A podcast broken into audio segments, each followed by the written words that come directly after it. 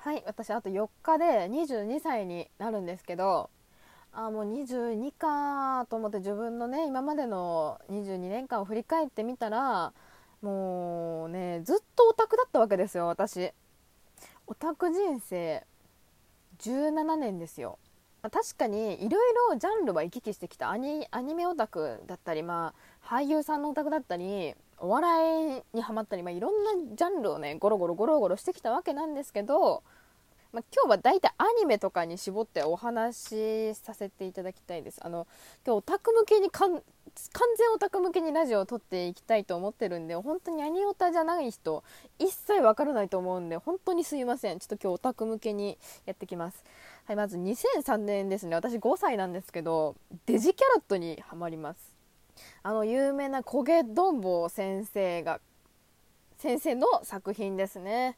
あのー、まあね見た目可愛いじゃんデジコも、まあ、キャラクター全員可愛いからさもう可愛いってところに惹かれてハマるんだけどそれでなんかグッズとかもね結構お母さん買ってくれてなんかその時私超英才教育されてて、まあ、習い事5つほどやってたんですけどまあ、どうしても習い事に行きたくない日っていうのがあって私ごねるんですよ。そしたらお母さんが「いやおもちゃ買ってあげるから今日は行」って。言って交渉してくるんですよ私に。まあそれを私は全然買ってほしいから行くんですよそしたら。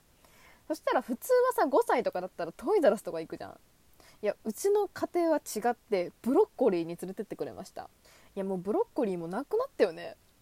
いやもう何年前の話だよっていう感じですけど。まあ、あの時期といったらとギャラクシーエンジェルとかもありましたね。懐かしいな。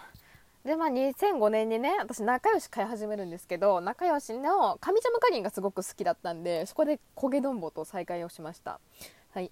でまあ2006年にそこからあの移るんですけど8歳ですね。この時にスクールランブルの2学期が放送されてるんですよ。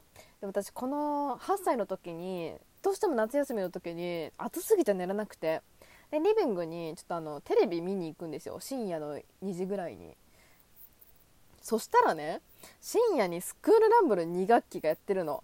でその、まあ、2期なんだけど1期がもともと小1の夕方の時にやっててお姉ちゃんと一緒に見てたんだけど、まあ、それで結構スクールランブル面白いって思ってて。でそのさ好きだったアニメの知らない話が深夜にやってるの。えなんでスクランやってるの？って思って。興奮して寝らなくなっちゃってそっからねずっとテレビつけっぱなしで見てんだけどそしたらまあどんどんアニメがやってくの。だ覚えてるんだけどスクランの後に「ストロベリーパニック」っていういうあのゆりアニメがやっててその後に「トナグラ」っていうエロアニメが やってました。私それの流れ全部見たんですけど、まあ、ストパニーはちょっと話難しくて全然理解できなかったんだけどトナグラ、まあ、エロいんだけどさ、まあ、エロかったけど面白いなって思ってこっからがねもうオタクの始まりでしたね。でこの時のさ2006年の10月ぐらいですね。あのねぎまが夕方にやるんですよ。あのシャフト制作のやつ。1期のあの作画崩壊アニメじゃなくて2期のねちょっと違う原作とは違うテイストのねぎまがやっててあれめちゃくちゃ面白くて。ハマって原作を買うんですよ。ねぎまの。ねぎまの原作読んだことある人は分かるんですけど超ドエロなわけですよ。一巻にパイパンって言葉が出てくるしネギ先生がクシュンってくさみをすると女子高生のパンツ全員見えるっていう超ラッキースケベ漫画だったんで私の性の目覚めは確実にねぎまなんですよね。でこの時期「はやてのごとく」とかもやってましたね。懐かしいな。で2007年もうここはね伝説アニメですね。もう春日とラキスタが放送されてるんですよ。いや違う春日2006か。消失が2007だっけ？そうそう。で春日とラキスタにドハマりしてましたこの2007年は。まあそりゃそうだで南家が放送されててね。もうね楽しかったあの時代。南家めちゃくちゃ好きで。南家今でもずっと家に漫画置いてあります。保坂が大好きでした。はい。うん、この辺でねリアルタイムでマジでアニメを見始めましたね。懐かしいな。うんでこの時期からちょっとだけ不女子になってくんですよ。まあ私の不女子の始まりは D グレーマンなんで。D グレーマンのラビにガチ恋してたしなんかちょっと神田言うとラビのエロエロいやつとか言ってた。で2008年ですね。まあこっからね本腰を入れていくわけですよね。不女子とか。まあリボーンがねやってたじゃないですかアニメも、まあ、リボンにはまったらねもう終わりなんですよね。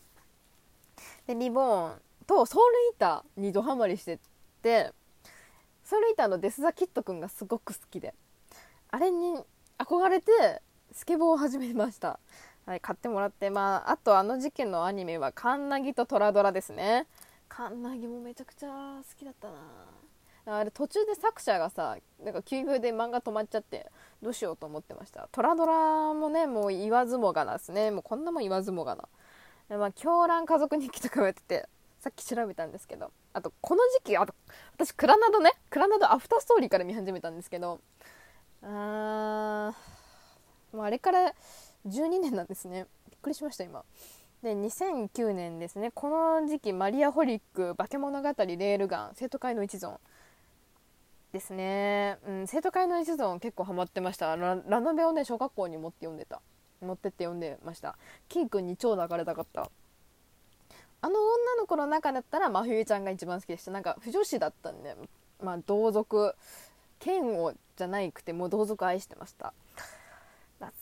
2010年ですね。もう12歳この辺12歳ってこ私が中学受験の超やばい時だ。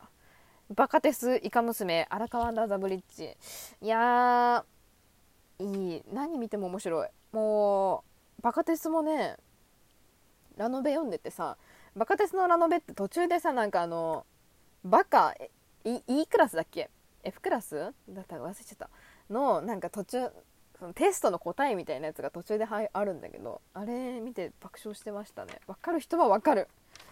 まあ荒川もね面白かったな。まあ2011年あそうそう2010年のの12歳の時にテニプリに猛烈にはまります。テニプリの白石蔵之介が大好きでしたね。で2011年中学校1年生の時。あまあ鋼とか窓マギを見つつ、まあ、テニプリもう不女子が強かったんでその時はテニプリテニミュにハマってました。白石の嫁を名乗ってたし細貝圭君のことがすごく好きであと古川雄大君がね古川雄大君のこと私いまだに大好きで。もう好きになって10年ですね。長い。2012年もテニプリからちょっとね変わってくるんですよテイストが。私ここで乙女ゲームにドハマりするんですよね。私の乙女ゲームの入り口はディアボリックラバーズだったんですよ。いやもうディアラバ大好きだった。あのディアラバのゲーム PSP のゲームが出る前のシチュエーション CD から好きでした。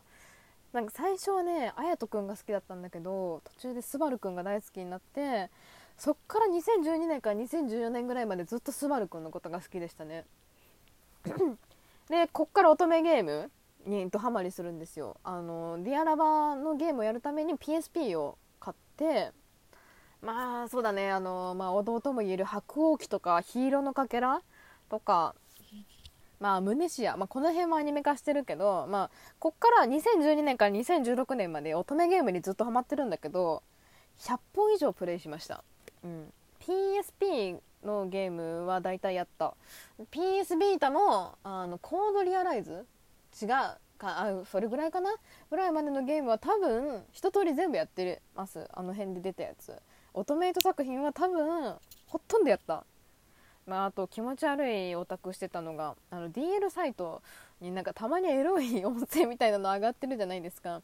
あれの同人声優のオタクを同時にしていました。気持ち悪マジで一番気持ち悪いと思うここが。まあエロゲもハマって。うん。まあダメだけどね2016年のいくつだ？高校生ぐらいの時にエロゲめちゃくちゃやってました。で2017年18年ぐらいになるとちょっとアニオタ乙女ゲームオタ不女子から足を洗い始めるんですよ。